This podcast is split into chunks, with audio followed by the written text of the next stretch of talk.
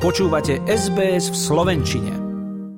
Zálohové faktúry za elektrínu začali zatvárať podniky. V týchto dňoch prichádzajú nové predpisy aj malým podnikateľom. V niektorých prípadoch musia zaplatiť až 9-násobne viac. Za stredoslovenskú energetiku povedala viac hovorkyňa Michaela Krivá. My ako spoločnosť nemáme možnosť e, regulovať ceny, my musíme postupovať striktne v zmysle vyhlášok schválených URSA a rozhodnutí. Podnikatelia žiadajú štát o pomoc. Ministerstvo hospodárstva pripravilo kompenzácie vysokých cien energií ešte v minulom roku. Žiadať o ne mohli do 22. decembra. Viac vysvetlil analytik energie portál SK Radovan Potočar. Zatiaľ však bola zrealizovaná len jedna takáto výzva. Tá pokrývala august a september minulého roka. Nepokryté zostali ďalšie mesiace v minulom roku a e, zatiaľ tento rok je len v rovine prísľubov o vyhlásení ďalšej výzvy. Na takéto vysoké zálohové faktúry zareagovala aj vláda. Tá vraj bude riešiť vysoké zálohové faktúry za energie na pondelkovom rokovaní. Na sociálnej sieti o tom informoval dočasne poverený premiér Eduard Heger. V statuse tvrdí, že túto situáciu vyrieši a podniky dostanú nové, už ponížené zálohové faktúry.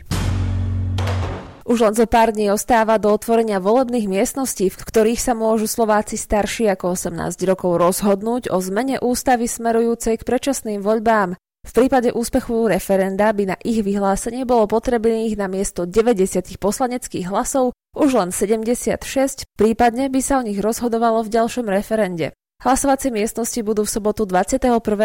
otvorené od 7. do 22. hodiny. Na to, aby bolo referendum platné, sa ho musí zúčastniť viac ako 2,2 miliónov voličov.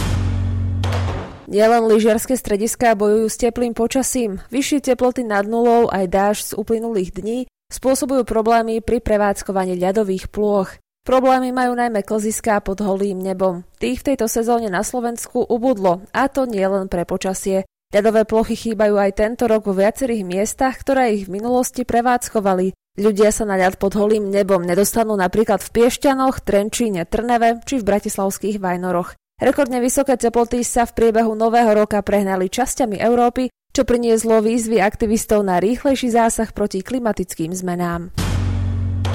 Slovenská lyžiarka Petra Vlhová dosiahla prvé víťazstvo v prebiehajúcej sezóne. V útorkovom nočnom slalome Svetového pohára vo Flachau triumfovala s náskokom 43 stocín pred američankou Michailou Šifrinovou. Takto sa Petra z výhry tešila. Momentálne, keď chcete Mikálu poraziť, musíte lyžovať naozaj najlepšie ako viete a motivuje ma to v tom, že, že ju chcem poraziť a vedela som, že raz to príde. Nevedela som, že kedy, ale vedela som, že raz to príde a ja som šťastná, že, že som dokázala lyžovať tak, ako viem. Vlhová slávila v rakúskom stredisku už 27. víťazstvo v prestížnom seriáli a v historickom poradí žien sa posunula na 13. priečku.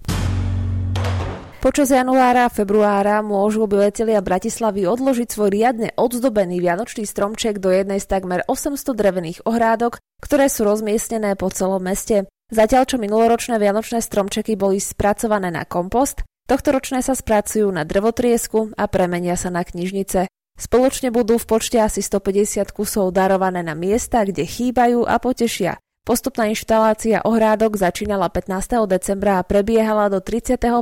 decembra. Poslednému dňu tohto roka boli drevené ohrádky osadené v každej meskej časti. S odovzdaním stromčekov sa začína od 4. januára a končí sa do 25. februára. Umožniť nakupovanie v nedeľu alebo nie. Na Slovensku sa opäť rozbieha debata o tom, či by obchody mali ostať posledný deň v týždni zatvorené alebo nie.